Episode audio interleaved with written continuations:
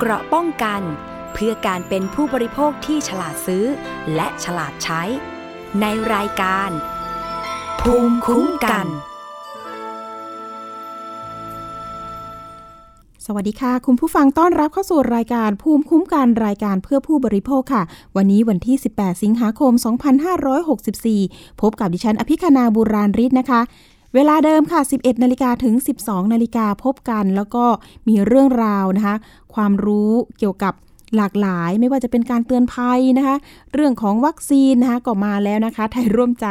คิวเดิมมาแล้วค่ะคุณผู้ฟัง เอาล่ะ รับฟังกันได้ค่ะทาง w w w t h a i PBS podcast com นะคะ รวมไปถึงแอปพลิเคชันไทย PBS podcast นะคะเอาล่ะค่ะ แล้วก็ยังมีสถานีวิทยุต่างๆ ที่เชื่อมโยงสัญญาณกับเราค่ะ คุณผู้ฟัง เอาล่ะ เรื่องแรกดิฉันอยากมาเตือนภัยกันนิดนึงเพราะว่าเป็นภัยใกล้ตัวค่ะ พี่ๆที่สำนักงานออฟฟิศนี่ก็โทรมาถามกันใหญ่เลยว่า เนี่ยมันมี SMS มานะคะบอกว่าเป็นผู้โชคดีเนี่ย ถ้ากดเข้าไปแล้วจะมีรายได้เสริมมากมาย รายได้ดี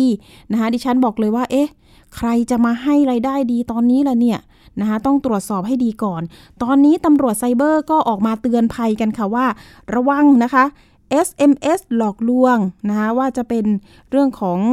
เจ้าหน้าที่ธนาคารนะคะ อาจจะปลอมตัวตัวเองนะคะว่าเป็นเจ้าหน้าที่ธนาคารแห่งหนึ่ง เจ้าหน้าที่จากหน่วยงานราชการนะคะหลอกว่าจะมีเงินให้ฟรีๆหลอกว่าได้รับรางวัลนะคะ รวมไปถึงหลอกว่า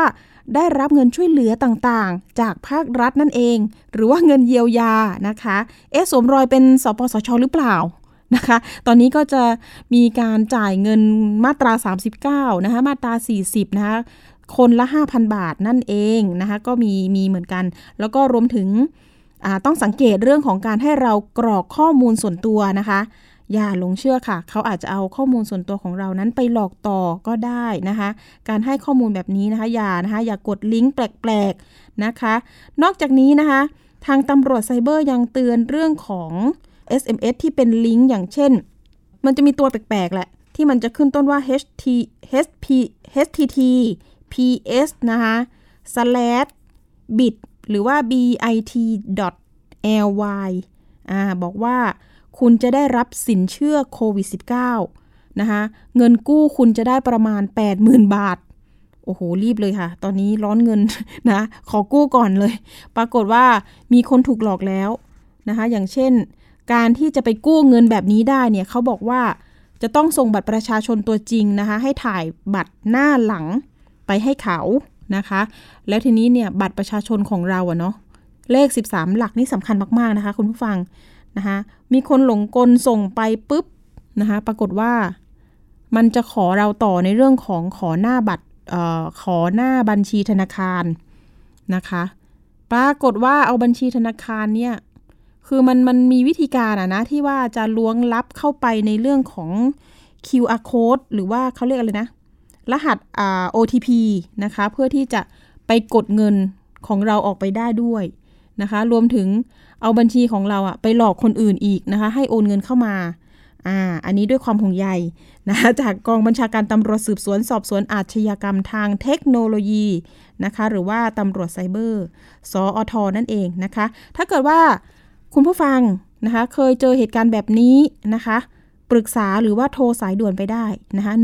1144 วันจันทร์ถึงศุกร์เวลา 8 นาฬิกา 30 นาทีถึง 16 นาฬิกา 30 นาทีอันนี้ตำรวจไซเบอร์ฝากมา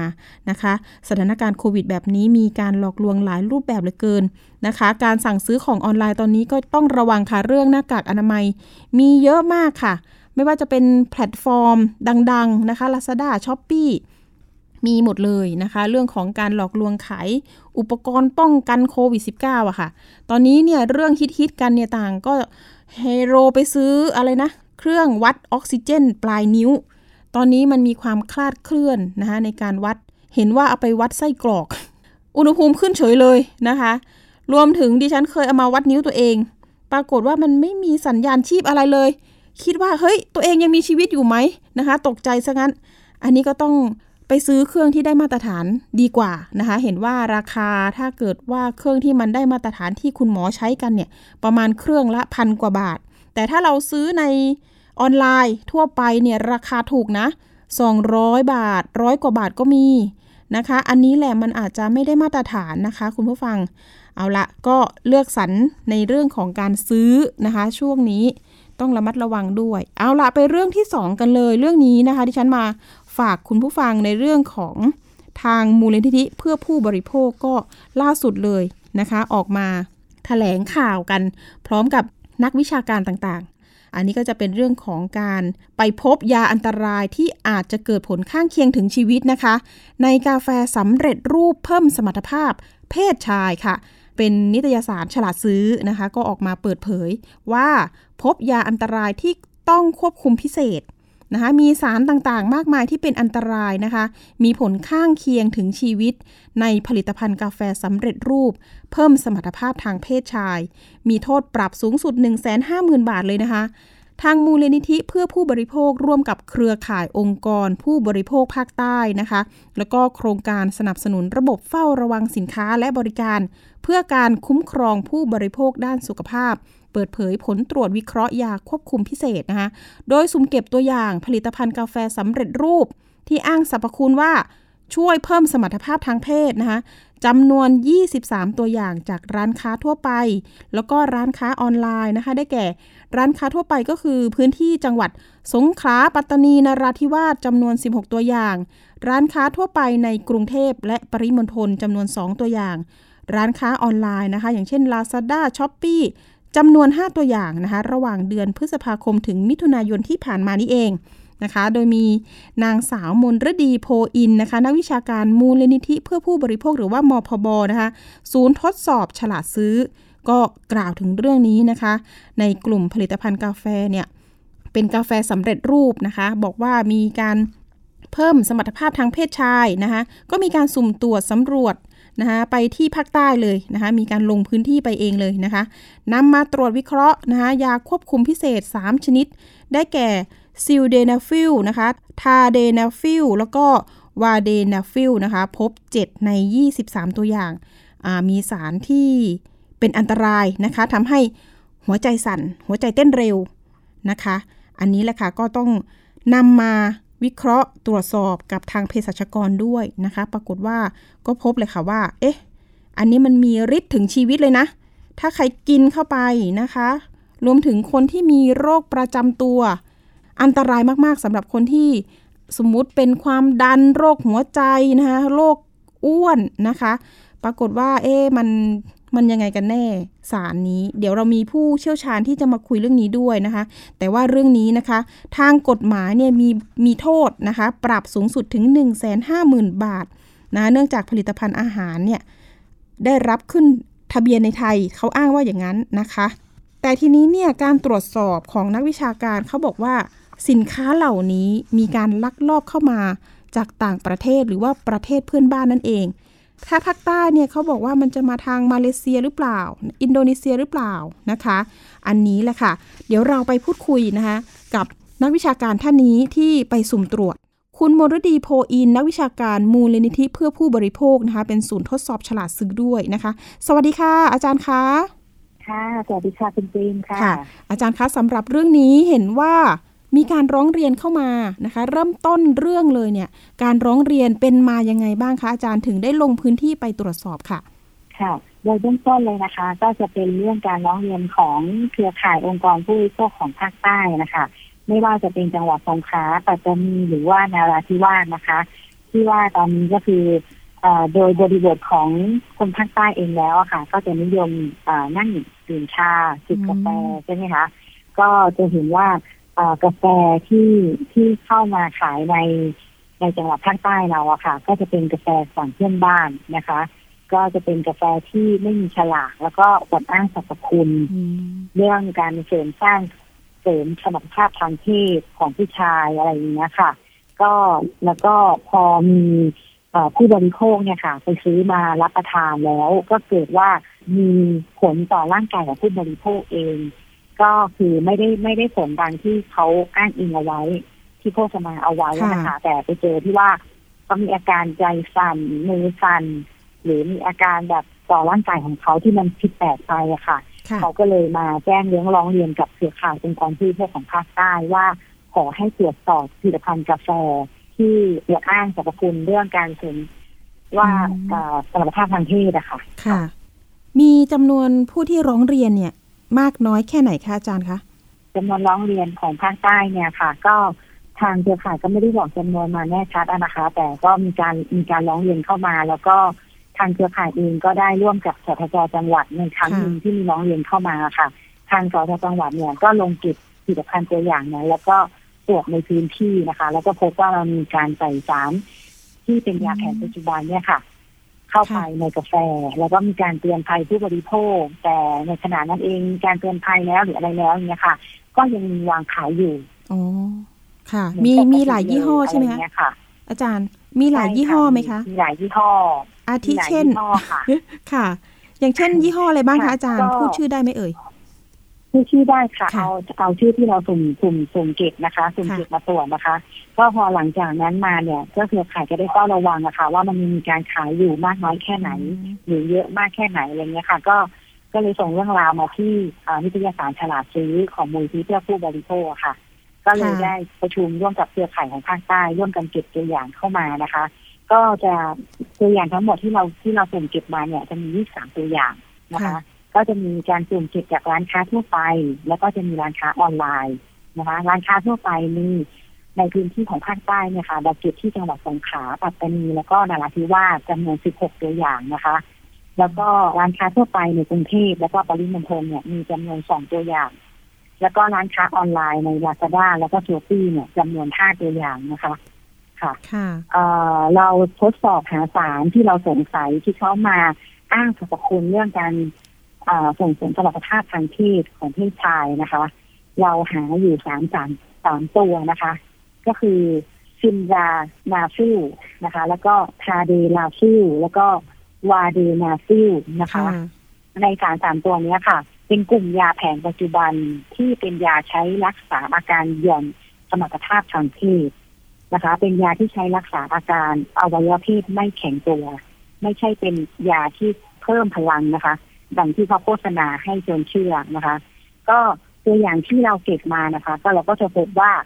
มีเจ็ดตัวอย่างที่เราพบว่ามีการปนเปื้อนของยาแผนปัจจุบันค่ะที่ห้ามใช้ในกาแฟนะคะ ตัวอย่างแรกเลยอืมก็คือ Nature Herb Coffee Coffee จานทานนะคะ อันนี้เราเก็บเขียบที่ตลาดจิงเหยิงจังหวัดสงขลาชื่อจะอ่านยากนิดนึงนะคะ เพราะจะออกไปในนะออกไปในทางภาษาของบ เขาเรียกว่าฝั่งเพื่อนบ้านนะคะนะคะ แล้วก็ฉลากเนี่ยจะไม่มีภาษาไทยเลยนะคะ ก็จะพบยาแผนปัจจุบันเนี่ยสองตัวด้วยกันเลยนะคะ ก็คือซิลเดนาฟิลแล้วก็ทาเดลาฟิลนะคะค่ะอันนี้เจอสองตัวเลยในกาแฟซองเดียวกันนะอ๋อนะคะ แล้วก็ตัวที่สองก็จะเป็นโกปี้จันทานนะคะ เป็นกาแฟสมุนไพรธรรมชาติตัวนี้ก็จะอ่าจากตลาดกินเหลืองเหมือนกันจังหวัดสงขลาค่ะนะคะ ก็อันนี้พบซิลเดซิลเดนาฟิลตัวที่สามก็จะเป็น ม้าขาว Coffee นะคะ เป็นกาแฟสำเร็จรูปชนิดผงสูตรดั้งเดิมนะคะ กลุ่มอ่าเขาเรียกว่ากลุ่มมั่งคั่งนะคะอืมอ่าอันนี้เราซื้อมาจาก Shopee ค่ะค่ะอันนี้ตัวนี้มีมีการจดเลขทะเบียนอย.อย่างถูกต้องอ๋อซึ่งเราก็เข้าเข้าไปดูแล้วมันยังมีการขายยังมีการจดเลขทะเบียนอย.นี้อยู่นะคะถือว่ามีการขึ้นทะเบียน แต่เราพบว่ามีการใส่ยาแผนปัจจุบันซิลเดซิลเดนาฟิลอยู่ในในกาแฟนะคะอ๋อค่ะค่ะ แล้วก็ตัวที่ห้าก็จะเป็นเอ่อเอเจ็ดตัวนะคะ แล้วก็ชื่อว่าโกปี้จันทานนะคะเอ่อหรือชื่อภาษาไทยวงเล็บไว้ว่าเสือสิงโต เป็นกาแฟสมุนไพรธรรมชาติ ตัวนี้เราซื้อมาจากลาซาด้านะคะ ก็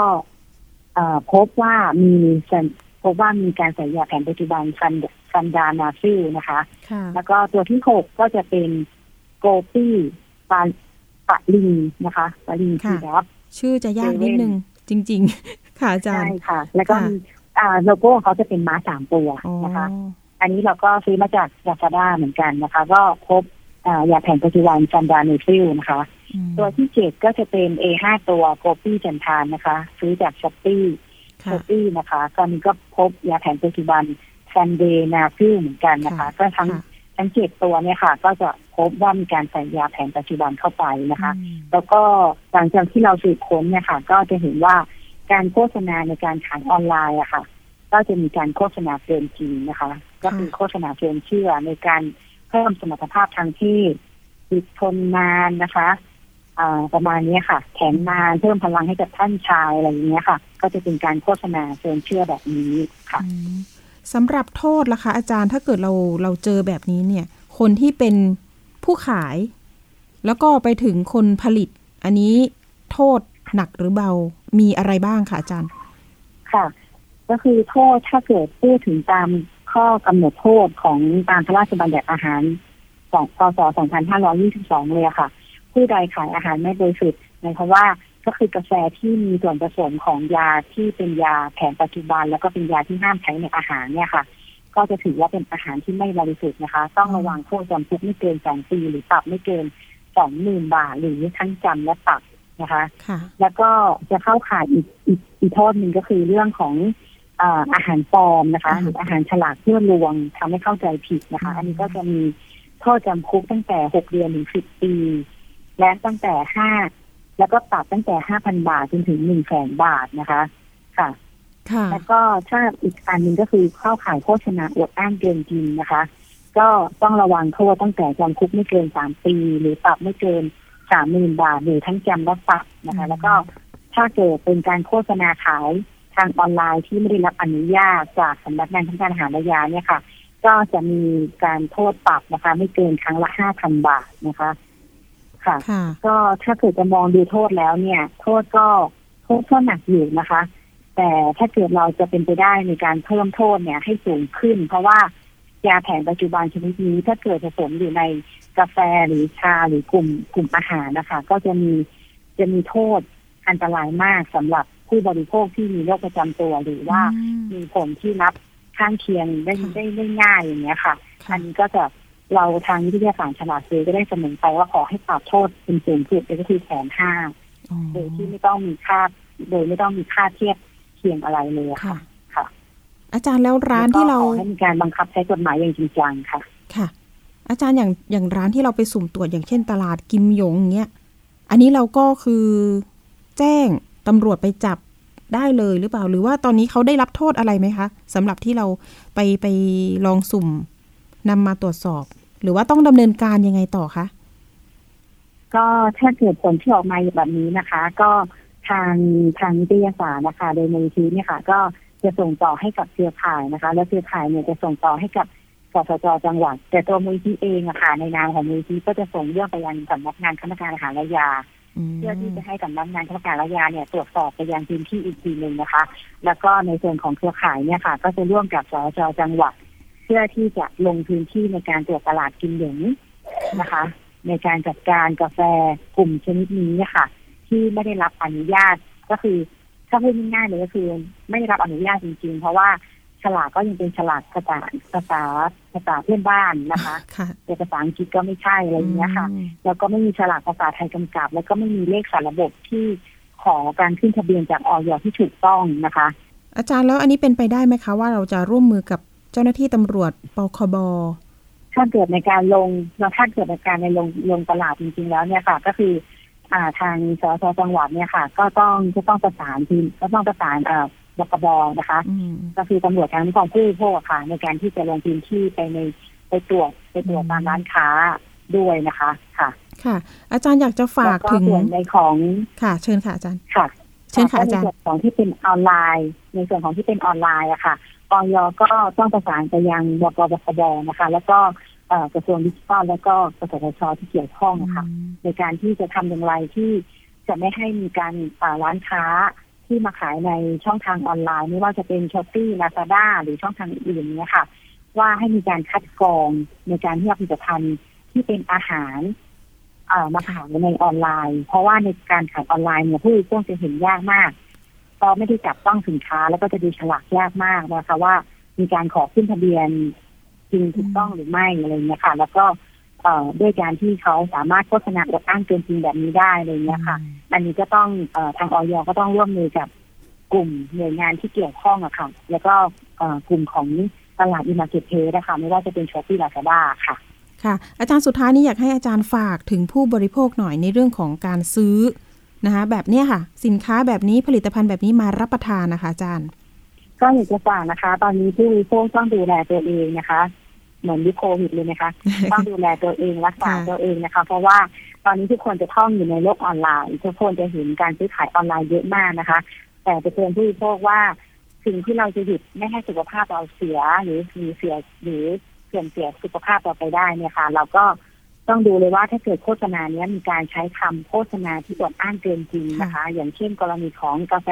เพิ่มพลังเนี้ยค่ะ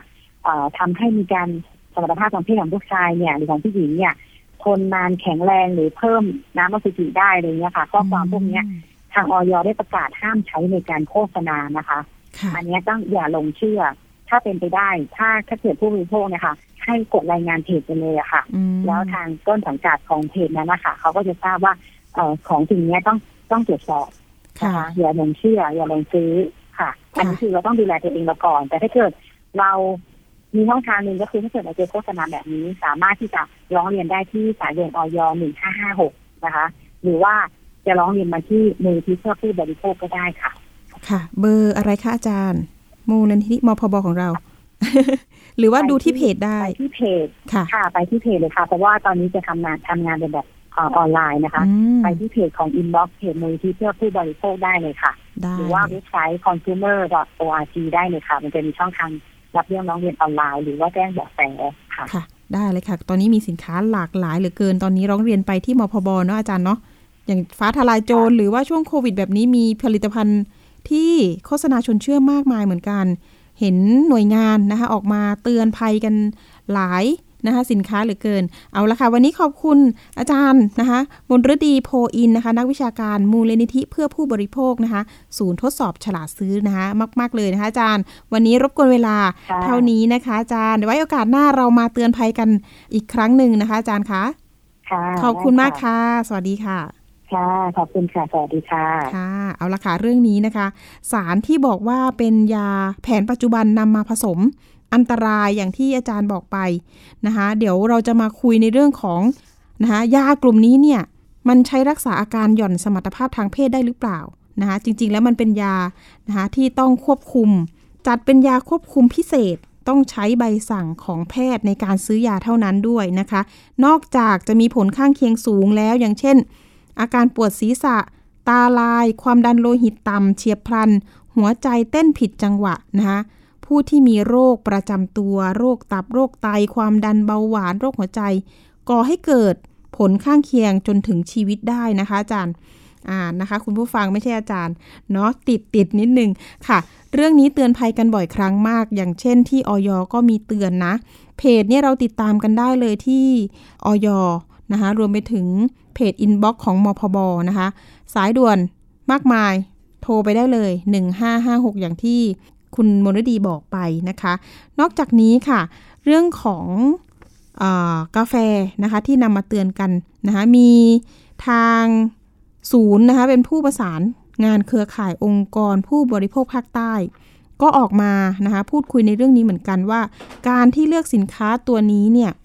มาทดสอบนะคะเพราะอะไรเริ่มจากที่ภาคใต้มีวัฒนธรรมการดื่มกาแฟ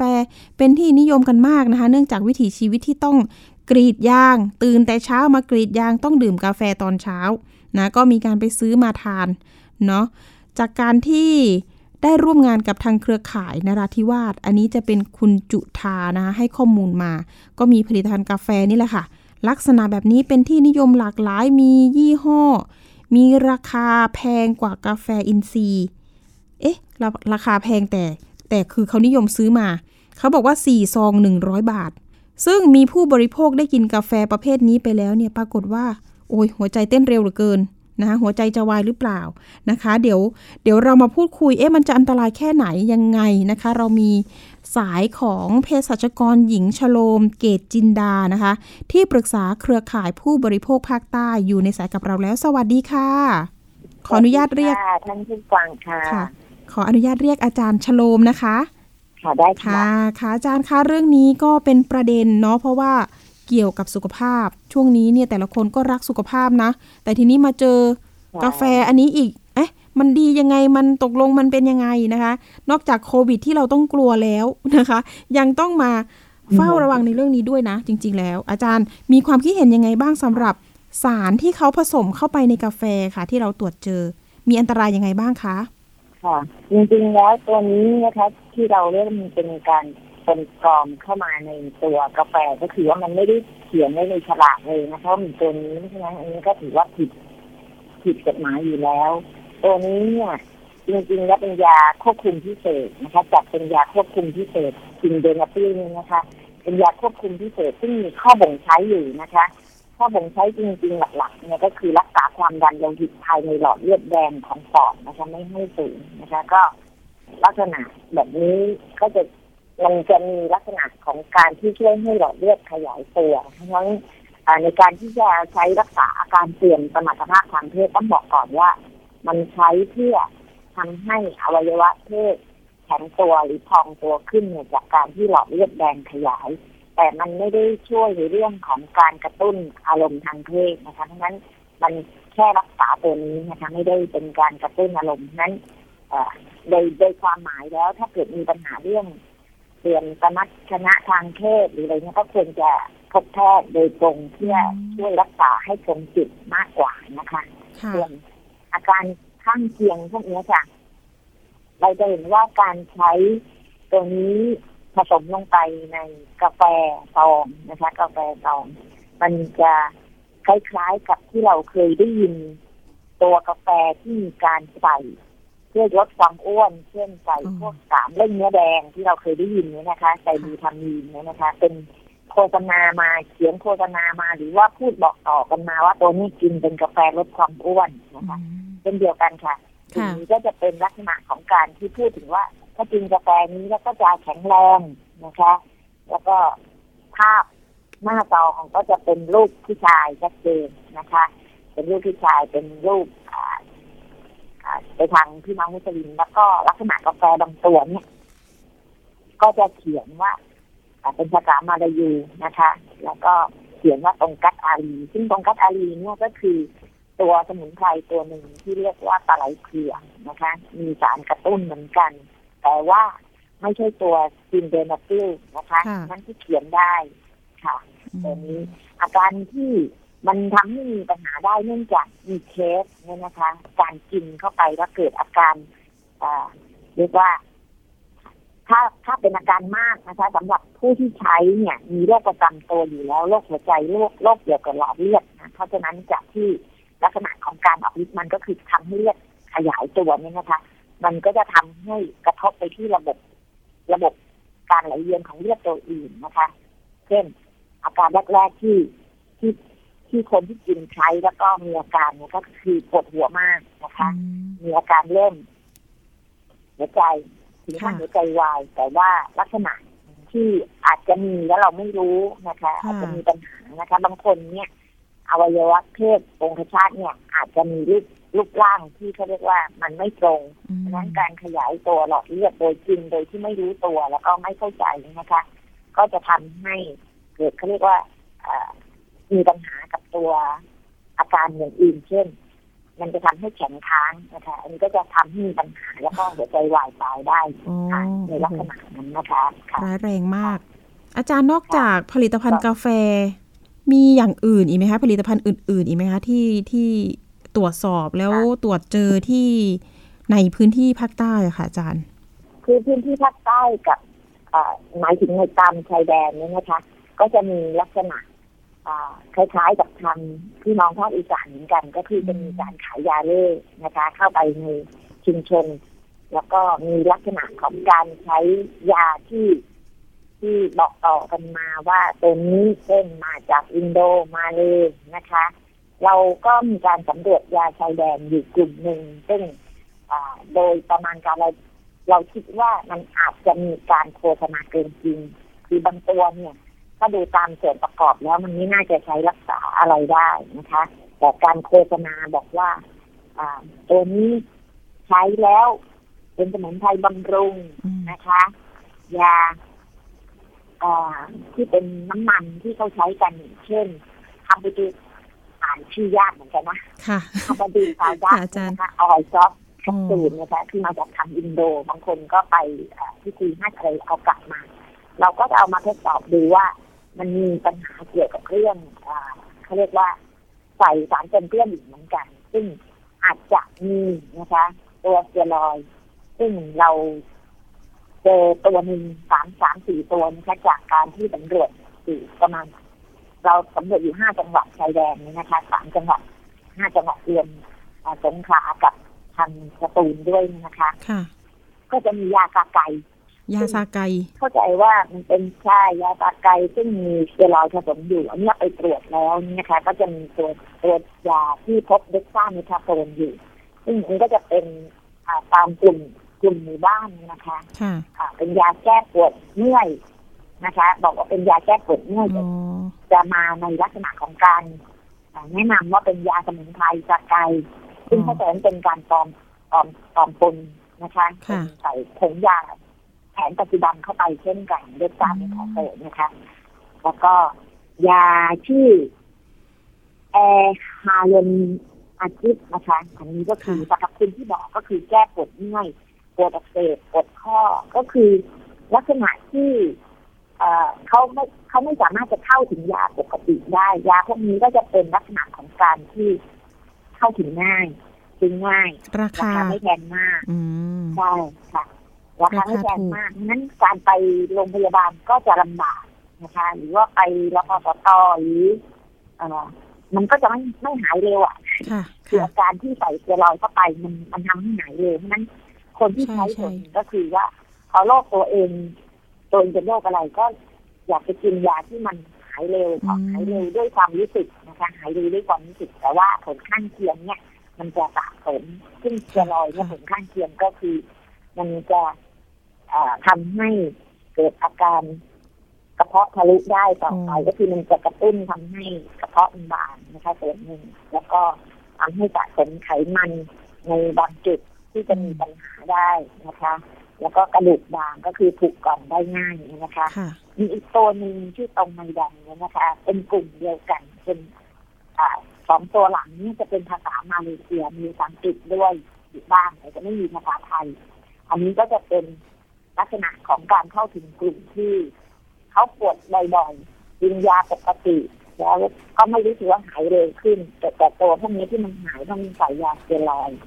แล้วก็มันจะมีผลเสียระยะยาวค่ะ พบเจอแบบนี้มากมายแค่ไหนคะอาจารย์ แล้วก็เราจะแบบให้ความรู้กับชาวบ้าน ที่เขานะ ไม่ได้อยู่ในตัวจังหวัดหรืออยู่ห่างไกลอะไรเงี้ยค่ะ อันนี้อันนี้ทางพื้นที่เขาทำยังไงกันบ้างกลุ่มยาสำหรับกลุ่มยา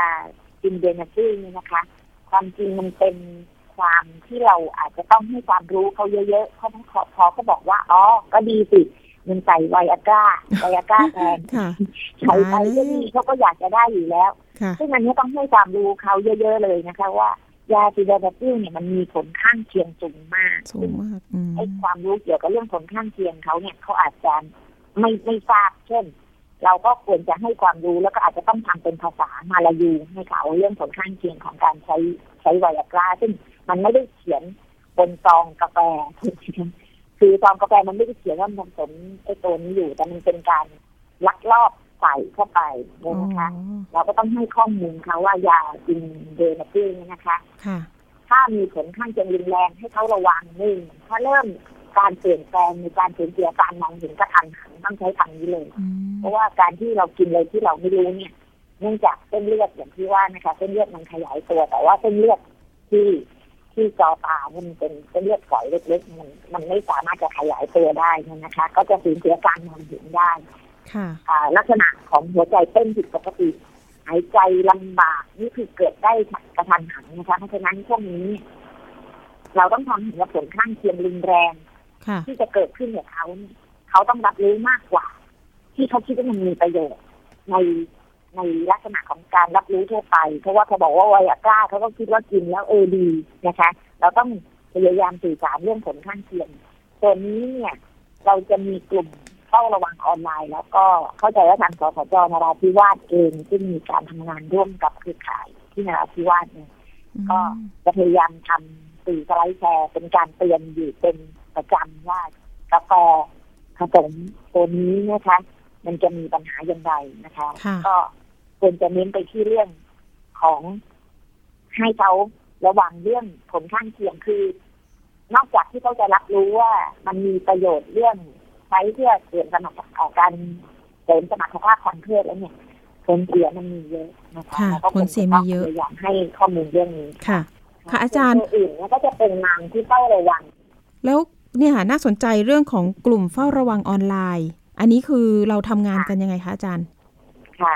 เนื่องจากเราก็จะรู้ว่ากลุ่มไลน์ที่เป็นกลุ่มปิดถูกไหมคะค่ะเราเฝ้าระวังเรื่องการขายสินค้า ซึ่งตอนเนี้ยอ่าส่วนหนึ่งก็จะมีประชาชนทั่วไปที่นิยมที่จะโพสต์ขายของออนไลน์เนี่ยนะคะอ่าถ้าโพสต์เฟซบุ๊กใน messenger ทั่วไปนี่ก็ค่อนข้างจะเปิดหน่อยแต่ถ้าเกิดโพสต์ในกลุ่มไลน์ก็จะปิด แล้วก็จะมีการโพสต์หลายตัวนะอย่างเช่นโพสต์ตัวสินค้ากับ นอกจากตัวที่พูดถึงแล้วเนี่ยบางครั้งโพสต์เรื่องน้ำกระชายที่เกี่ยวกับโควิดอ๋อด้วยเท่าที่เห็น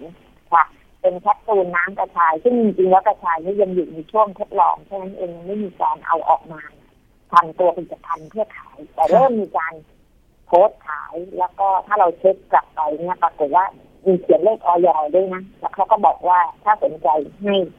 ให้นั่นกลับมาจองภายในวันที่เท่าไหร่เขียนอย่างนี้เลยนะคะ ถ้าเราออนไลน์ก็จะมีอาสาสมัครของเรานะคะ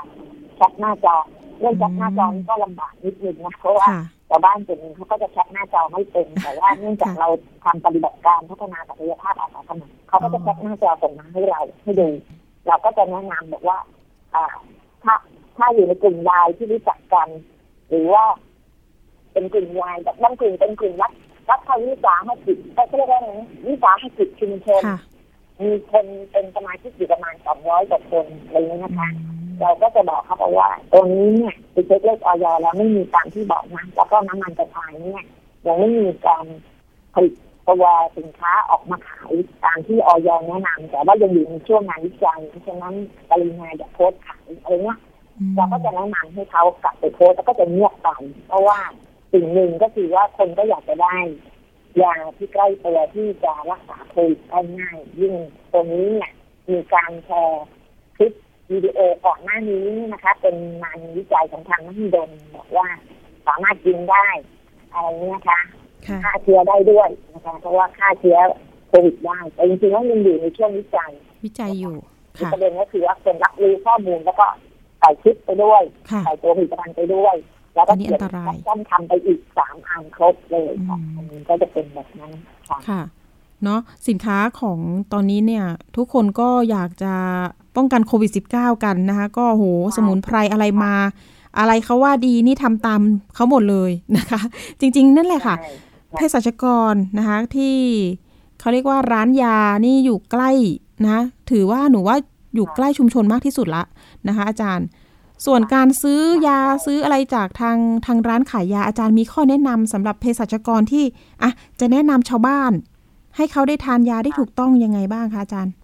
เอ่อสำหรับตัวร้านยาเภสัชกรเองคือตอนนี้เนี่ยมันจะมีการอ่าเกณฑ์เกณฑ์ร้านยา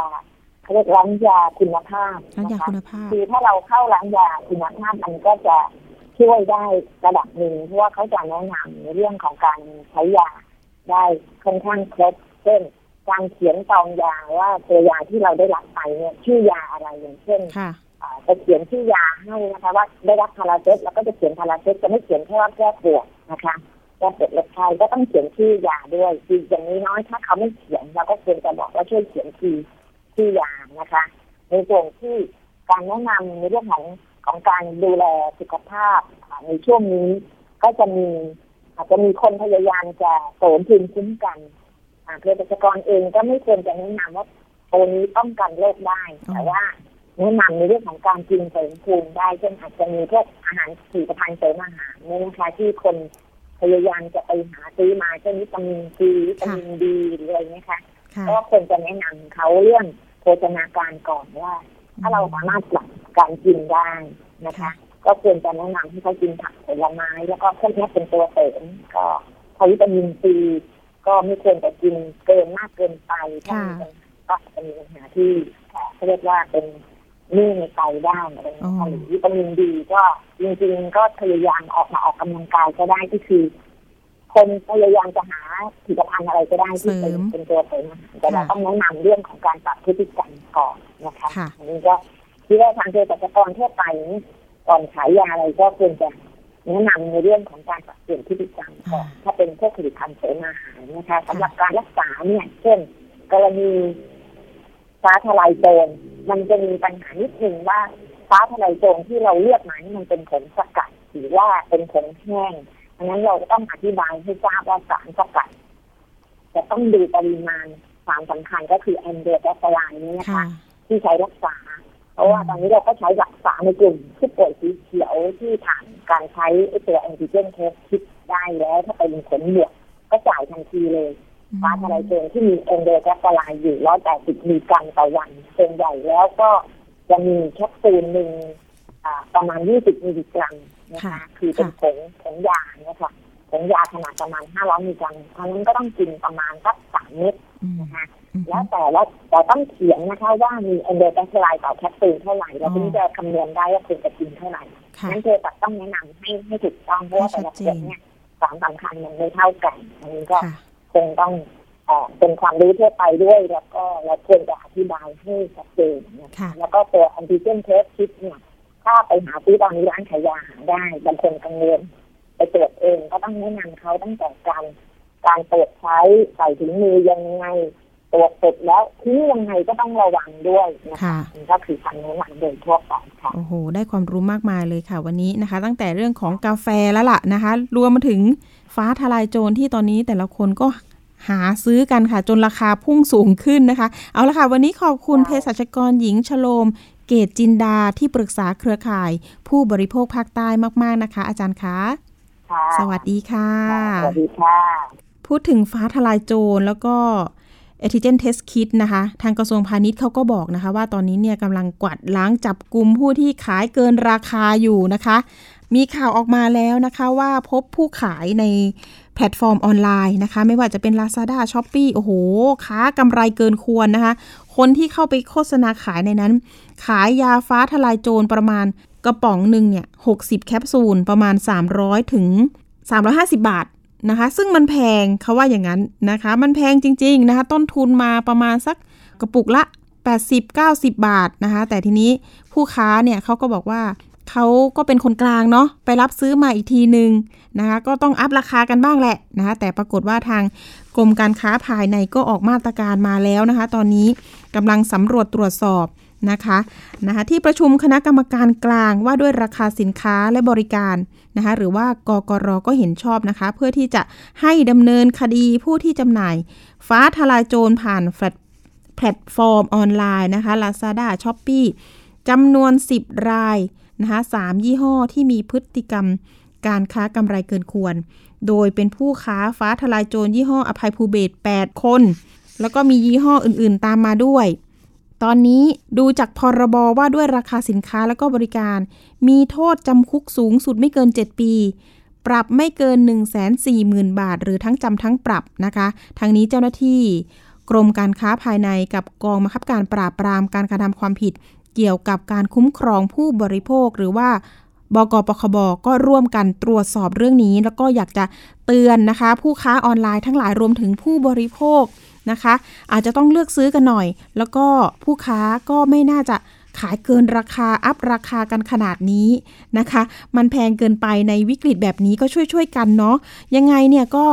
ฝากทางหน่วยงานนะคะ ควบคุมราคาให้ด้วย ถ้าเกิดใครพบเห็นนะคะ แจ้งไปได้เลยสายด่วนของกรมการค้าภายในนะคะ 1569 ค่ะ เป็นหูเป็นตาช่วยกันแจ้งเบาะแสเนาะจะได้ไม่มีการค้ากำไรเกินควรแบบนี้ในช่วงวิกฤตโควิด -19 นะคะ เอาละค่ะ ช่วงต่อไปไปติดตามช่วงคิดก่อนเชื่อกับดรแก้วกังสดานอัมภัยนักพิษวิทยา และคุณชนาทิพย์ไพรพงศ์วันนี้มีประเด็นเรื่องของ เมื่อซื้ออาหารที่ระบุว่าไม่ใส่ผงชูรส เราควรรู้เข้าใจวลีนี้อย่างไรไปติดตามค่ะ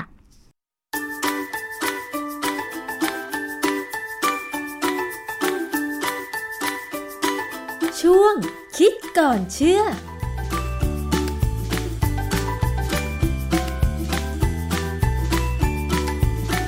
พบกันในช่วงคิดก่อนเชื่อกับ ดรแก้วกังสดานนภัยนักพิษวิทยากับดิฉันชนาทิพไพรพงษ์เช่นเคยนะคะ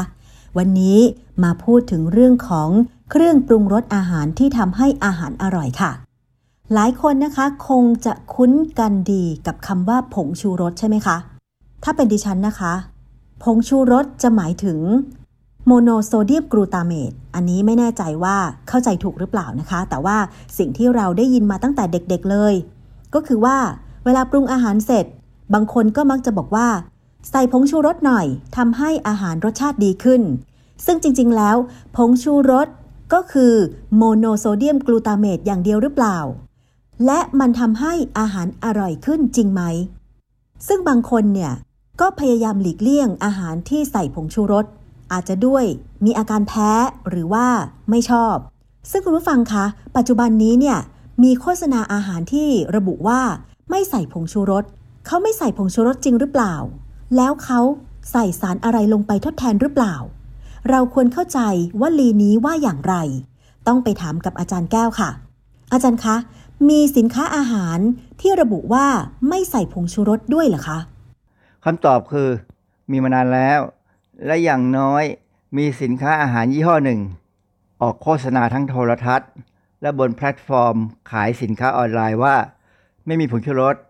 ทั้งที่มีสารเจือปนในอาหาร ที่จัดว่าเป็นผงชูรส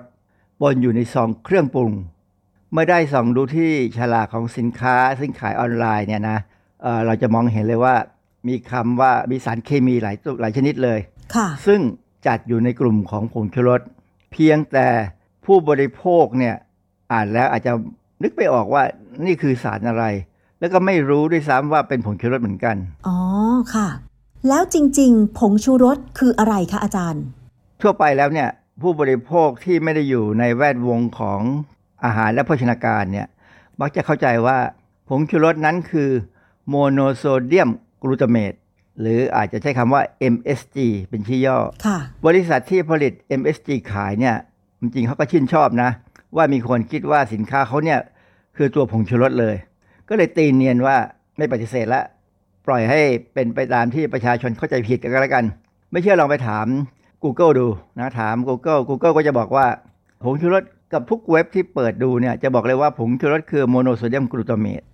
ทำไมสินค้าอาหารบางยี่ห้อถึงระบุในโฆษณาว่าไม่มีผงชูรส ซึ่งอาจจะทำให้คนทั่วไปเข้าใจไปเองว่าไม่ใส่โมโนโซเดียมกลูตาเมตอะคะอาจารย์ การโฆษณาว่าไม่มีผงชูรสเนี่ยก็เพราะว่าเอ่อ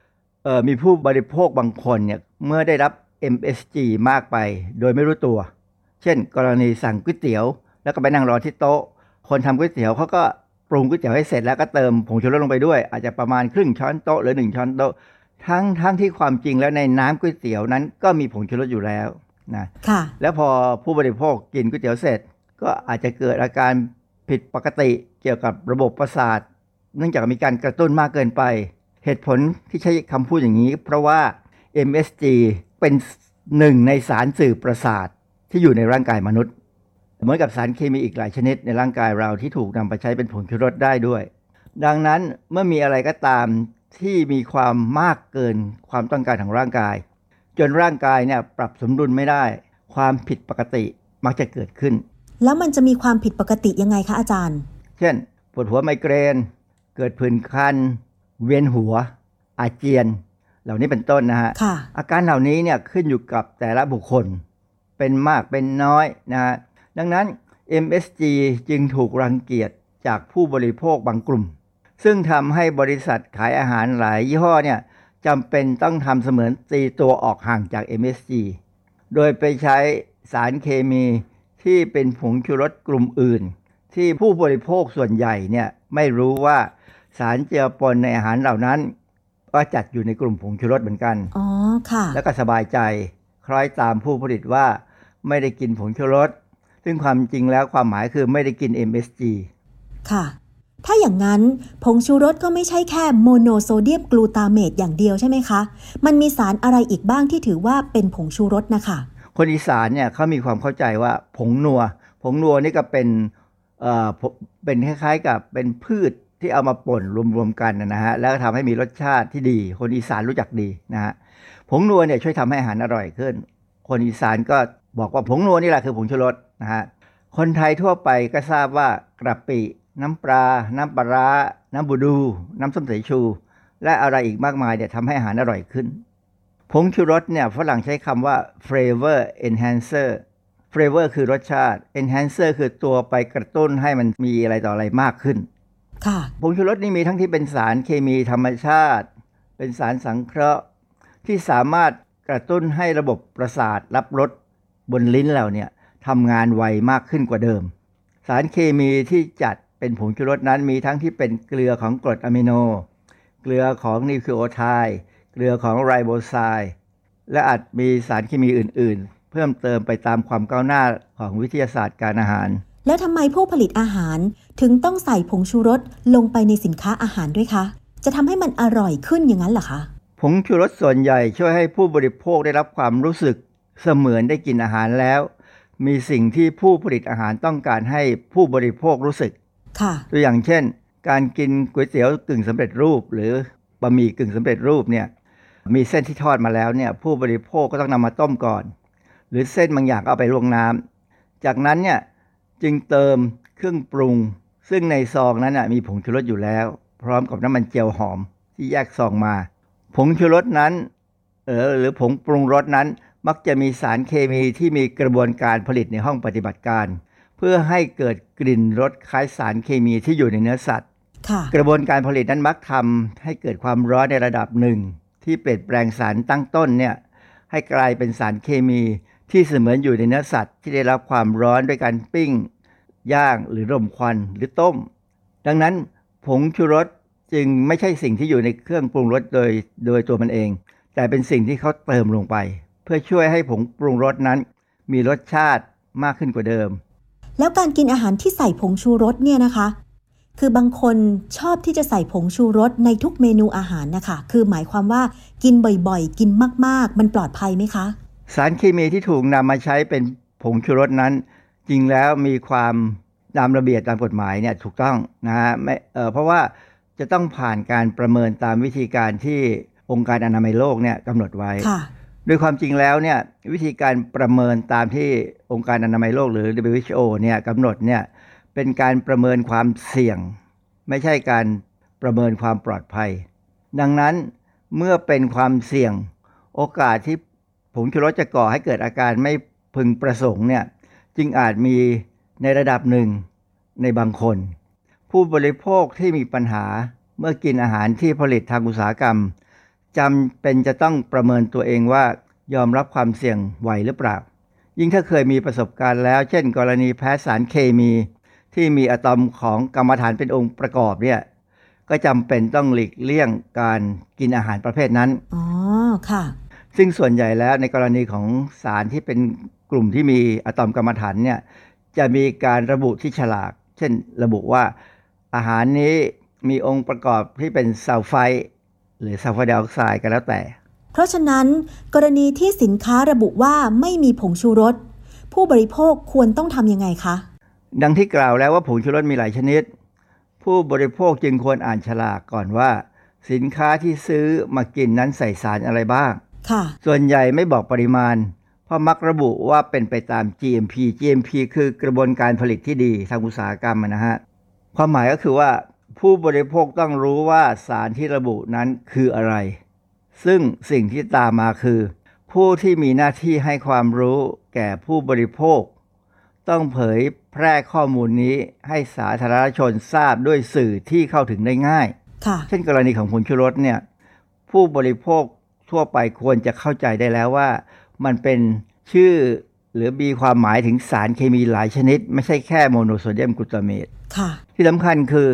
หลังจากบริโภคสินค้าไปแล้วช่วงเวลาหนึ่ง อาจจะเป็นชั่วโมงหรือเป็นวัน ถ้าไม่มีความผิดปกติใด ๆ เกิดขึ้นกับร่างกาย ก็ถือว่าอาหารนั้นปลอดภัย แต่ถ้ามีอาการที่ทำให้รู้สึกว่าผิดปกติไปจากเดิม ก็จำต้องบำบัดไปตามอาการว่ามากหรือน้อย และจำว่า ต้องไม่ไปซื้อสินค้ายี่ห้อนั้นกินอีก เพราะถ้าเป็นครั้งที่สองที่เกิดขึ้น อาจจะมีอาการที่รุนแรงกว่าเดิม ค่ะ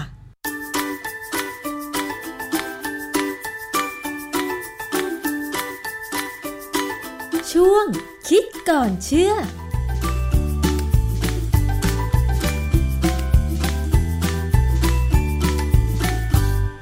ค่ะ ก็ขอบคุณข้อมูลดีๆ จากดรแก้วนะคะ ทุกคนคงจะได้สัมผัสแล้วก็ กินกันอยู่แล้วนะ ทานกันอยู่แล้วเรื่องของผงชูรสนี่ไม่ว่าจะเป็นนะในส้มตำโอ้โหนี่ต้องใส่ผงนัวผงอะไรเนี่ยเยอะแยะอยู่แล้วนะคะ ต้องระมัดระวังเรื่องการกินนะคะ ยังไงก็รักษาสุขภาพกันให้มากๆค่ะ ท่านผู้บริโภคทั้งหลายนะคะ แฟนรายการของเราเป็นห่วงเป็นใยนะคะ เอาละค่ะ เวลาวันนี้หมดแล้วนะคะ เจอกับอภิคณาบุราริศได้ใหม่วันพุธหน้ามีเรื่องราวดี ๆ มาฝากนะคะ วันนี้หมดเวลาแล้ว สวัสดีค่ะ ติดตามรายการได้ที่ www.thaipbspodcast.com แอปพลิเคชัน Thai PBS Podcast หรือฟังผ่านแอปพลิเคชัน Podcast ของ iOS Google Podcast Android Podbean SoundCloud และ Spotify ติดตามความเคลื่อนไหวของรายการและแสดงความคิดเห็น โดยกดถูกใจที่ facebook.com/thaipbspodcast